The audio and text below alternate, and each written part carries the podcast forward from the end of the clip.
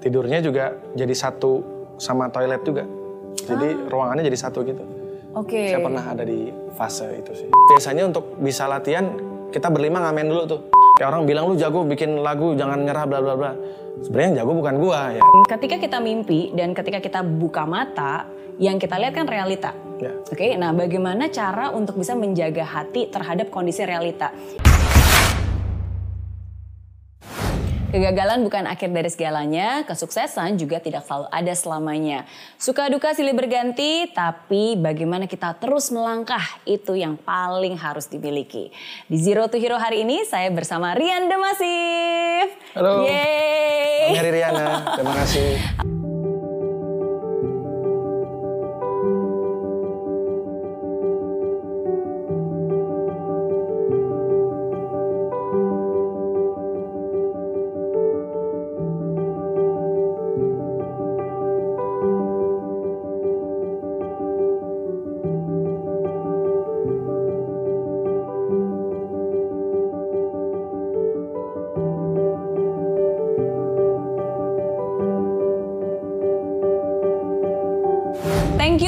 Kasih untuk waktunya. Sama-sama, Senang sama-sama. banget hari ini ketemu the man behind all the inspirational song di balik semua lagu-lagu yang terus menginspirasi, menyemangati. Uh, ada sosok yang luar biasa, yang pastinya hidupnya juga menginspirasi kita semua nih. Amin. Makanya hari ini kita ingin berbagi cerita. Siap. Oke, pertama-tama selamat uh, atas rumah barunya. Oke. Rian. terima kasih, sama-sama. Congratulations. Ini baru pindah di sini berapa bulan nih? Eh, bulan Juli berarti apa? Ya? Juli, Agustus, September, Oktober. Oh tiga bulan berarti? Tiga bulan Iya, ya. tiga Oke, bulan. Oke. nice, very cozy. Dan kalau tadi saya berjalan ke sini kan di tengah hujan, rintik-rintik, em, tapi dengan rumah yang megah seperti ini kayaknya Oh. nggak akan bocor ya. Iya. Jadi ingat masa lalu. Jadi ingat masa lalu.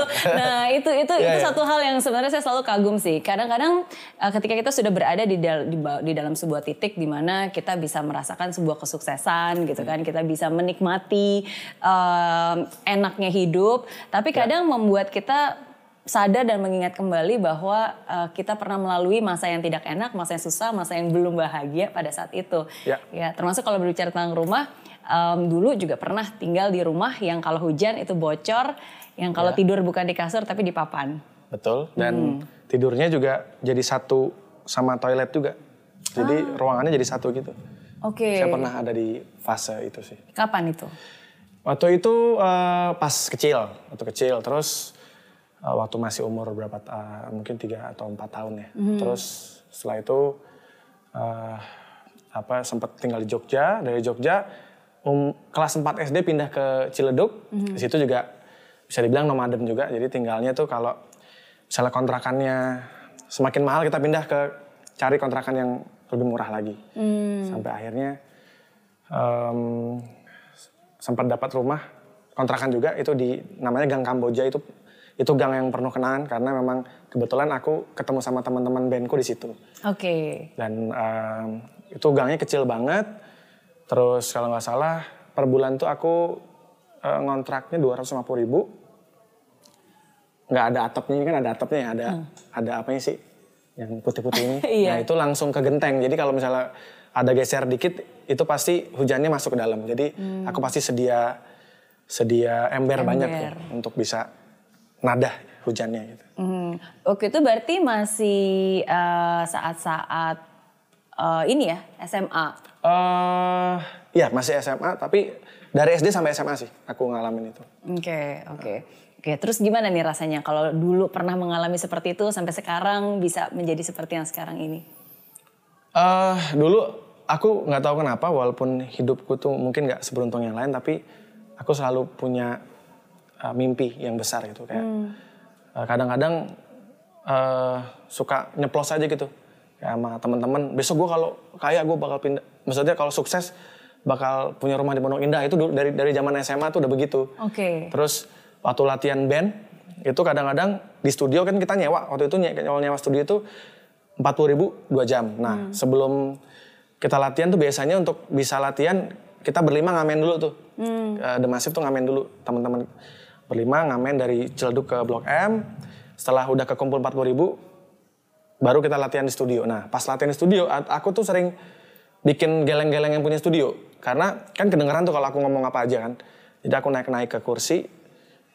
Apa kabar Makassar? Apa kabar Surabaya? Udah udah begitu, udah udah ngayal. Nge- ngebayangin kayak lagi Iya. konser. Udah halu lah kalau- kata anak sekarang halu lah gitu. Oke. Tapi eh, entah kenapa itu selalu aku ucapin terus. Jadi kayak aku selalu menjaga apa yang aku ucapin, apa yang aku impi, impi-impikan. Jadi Wow. mimpiku tuh selalu aku jagain terus gitu. Jadi nggak pernah lepas dari dari apa dari mulutku. Aku selalu sebutin terus sampai akhirnya ya kesampaian ternyata. Gitu. Wow, dari kata bisa menjadi nyata. Ya, Itu betul. aku juga percaya banget sih. Betul, Dan kalau tadi Rian bilang em, kayak berdiri di, di studio gitu, terus kayak apa kabar Makassar gitu Hmm. Ya. kan. Eh, tadi Rian menyebutnya orang biasa tuh bilang halu. Ya mungkin Ya. orang biasa bilang halu, tapi orang yang luar biasa dan mengerti itu adalah bentuk visualisasi dan afirmasi. Betul, betul. Karena apa yang kita ucapkan, kita bayangkan, kita rasakan dengan sungguh-sungguh, ya. itu bisa menjadi nyata. Hmm, Oke, Em, dari kapan bisa mengerti tentang hal itu, tentang mimpi, afirmasi, visualisasi? Aku juga nggak paham ya karena memang eh, itu mungkin udah jalan Tuhan juga ya. Maksudnya aku bisa kayak visioner gitu ya, kalau kata orang mem- mempunyai visi ke depan yang yang yang yang udah jauh ke depan kayak misalnya banyak sekali hal-hal yang anak-anak kadang suka bilang aku ah lu nggak mungkin lo tapi semua ke- kejadian gitu Eh, yang belum lama terjadi The Massive akhirnya bisa rekaman di Abbey Road Studio di London. Itu sebenarnya sudah sering aku ucapin em, beberapa jauh beberapa tahun yang sebelumnya. Mungkin di ta- di di 2012 aku sempat bikin cover album, album ketiga itu ada poster The Beatles. Itu ada ada ada covernya di depan, nanti bisa diambil. oke. Jadi di sebelah kanan itu adalah cover eh, kayak poster The Beatles, terus di sebelah kiri ada ada peta dunia. Jadi sebenarnya aku sudah membayangkan The Massive itu bisa keliling dunia dengan karyanya dan ternyata setelah aku bikin album itu 2013 kita manggung di Irlandia, kita menang festival. Setelah itu kita manggung di beberapa negara seperti Korea, Australia, terus terakhir 2019 kita manggung di London. Jadi sebenarnya aku percaya itu bukan suatu kebetulan tapi itu adalah mimpi yang selalu kita jaga terus. Jadi sebenarnya aku selalu berusaha untuk memperbesar wadahku. Jadi kalau misalnya aku nggak memperbesar wadahku, ketika datang karunia itu nggak akan akan luber kan. Iya. Jadi selalu aku setiap tahun, setiap menit, setiap hari itu aku selalu mencoba melebarkan mimpi-mimpiku, melebarkan wadah yang yang aku punya untuk bisa menampung mimpiku itu gitu. Iya, iya. Wow, itu itu keren banget sih. De- Dengan kamu punya pemikiran seperti itu dan aku aku tuh suka banget kalau selalu bertemu dengan orang-orang yang sepemikiran dan sejalan dan sefrekuensi karena em, ini kalau berbicara tentang hujan ya hari Ya. ini ya. Aku saya sendiri juga selalu membayangkan eh, Tuhan itu kan kalau mau ngasih rezeki bisa kapan aja di mana pun juga sama kayak hujan gitu kan Ya. tidak terbatas. Merinding, Tap- ya? merinding.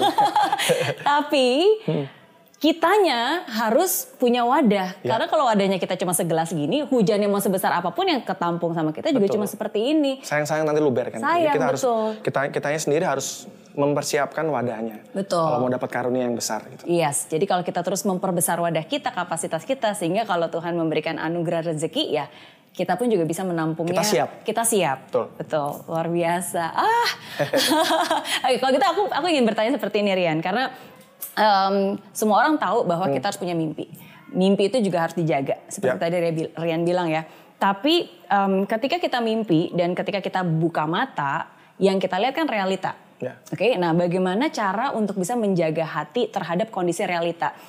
Contohnya nih, kan tadi Rian bilang Rian tuh punya mimpi uh, suatu saat bisa sukses, Ya. bisa punya rumah di Pondok Indah. Tapi pada saat itu kan kenyataannya yang di depan mata hanya pengamen biasa. Yang dari jalan ke jalan, waktu itu ngamennya di jalan. Iya jalan di jalan. Bener di, kan? Di apa kayak di eh, warung-warung pinggir jalan gitu. Hmm. Masih ingat gak dulu ngamennya di daerah? Namennya di di Celduk Blok M. Jadi aku naik eh, 69. Eh, apa Metro Mini 69. Mhm. Atau eh, kalau misalnya berangkat sekolah itu biar nggak bayar, biar nggak aku nggak ngongkos, aku bawa gitar, aku naik patas AC. Mhm. Aku pengen ngerasain juga bisa naik bis AC gitu biar adem gitu kan. Akhirnya aku ngamen gitu. Itu salah satu caraku untuk Oke. bisa eh, satu biar nggak bayar, satu bisa ngerasain eh, bis AC. Iya. Nah, terus bagaimana caranya kamu bisa menjaga hati em, supaya kamu bisa tahu, oke ini memang realitanya sekarang saya ngamen nih, tapi mimpinya Oke. ini kebesaran gak sih, ketinggian gak sih? Sebenarnya Nah, aku tuh dulu apa ya bisa dibilang proses pencarian eh apa yang yang bisa aku pegang gitu ketika aku ingin mencapai mimpiku. Ya ternyata cuma satu. Tuhan. Cuma cuma cuma dia aja yang bisa aku aku istilahnya aku pegang ya. Ketika aku ngapa-ngapain pun juga aku selalu ini contoh contoh. Aku bikin lagu itu aku selalu percaya aku tuh cuma alat doang gitu. Jadi ya kayak kita mintalah sama yang punya dirayu-rayu. Kan eh, Tuhan kan juga pengen dirayu kan. Jangan cuma mintanya doang gitu. Tapi kita juga harus dengan bahasa-bahasa yang seperti kita sama pasangan kita harus eh, eh, saya percaya kalau kita bisa kenal sama yang kita ambil contoh misalnya kita bertamu ke, tema- ke rumah orang kalau kita nggak nggak kenal sama yang minimal penjaganya atau yang punya rumah kan nggak mungkin kita boleh masuk kan.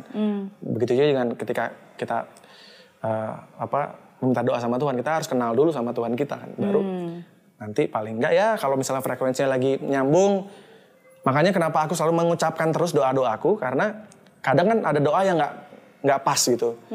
Makanya harus sering-sering kalau kalau kita nembak kan nggak mungkin sekali nembak.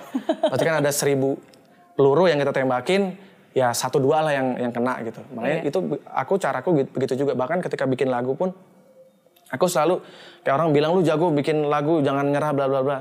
Sebenarnya yang jago bukan gua ya Tuhan lah yang hebat lah. Aku minta sama sama Tuhan kan untuk dapat lagu yang bagus karena aku doanya gini. Ya Tuhan berikanlah notasi yang bagus.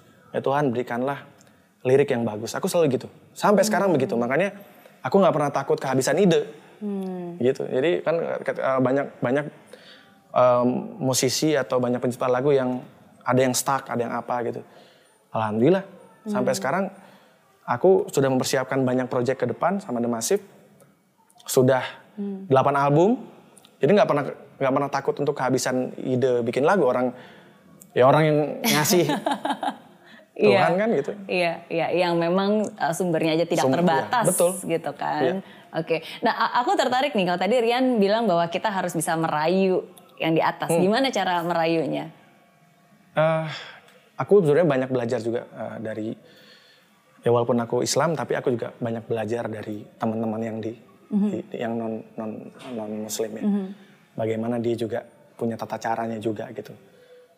Eh, maksudnya belajar tuh melihat gitu. Oh, kalau ini begini, kalau ini begini gitu. Nah, aku kadang-kadang juga eh, misalnya dengan cara contoh misalnya bersedekah. Bersedekah itu tidak harus tidak harus banyak-banyak. Seikhlas kita aja. Ya. Misalnya kita ikhlasnya 100 rupiah ya kita 100 rupiah. Jangan kita maksain satu juta rupiah tapi ternyata kita masih mikir oh ntar gue gimana makan ya misalnya gitu. Iya. Gitu ya kita eh, dengan ya sebenarnya kalau yang aku pelajari Tuhan itu simpel banget sih. Ya. Dengan kita mengirim doa misalnya dengan kalau kepercayaanku aku mengucapkan Al-Fatihah satu kali, ikhlas tiga kali misalnya gitu. Atau dengan sedekah semampuku, seikhlasku, mulai dari 100 rupiah, memulai kalau misalnya belum ada uang ya dengan kita me- memberikan hadiah berupa ayat-ayat misalnya gitu. Itu kan sebenarnya bagian dari kita merayu. Ya. Jadi nggak cuma asal minta aja gitu. Betul. Karena Tuhan juga akan melihat apa yang kita kerjakan, apa yang kita, kita. pikirkan, apa yang ada di hati kita, Betul. kesungguhan kita dan Ya. keyakinan kita. Ya, dan dan benar seperti yang Rian bilang juga bahwa bersedekah itu uh, mungkin sesuatu yang nggak bisa dihitung dari nilai matematika ya, bahwa hitung-hitungan nih kalau kita Ya. ngasih seperti ini dapatnya akan seperti ini itu sesuatu yang memang di luar hitungannya manusia gitu. Ya kita mulai dari seikhlasnya kita aja. Kita ikhlasnya berapa ya kita mulai aja. Betul, betul. Tapi memang kalau kita berani dan bisa melepaskan apa yang ada di tangan kita untuk orang lain, maka Tuhan juga akan melepaskan apa yang ada di tangan Dia betul. untuk kita juga gitu. Seperti yang Rian bilang, kita hanya menjadi alat Iya. penyalurnya. Bener. Karena kenapa namanya The Massive? Oke, jadi waktu itu tuh sebenarnya akhirnya kita cuma main di satu acara, gitu pun nggak ada yang nonton. Ya,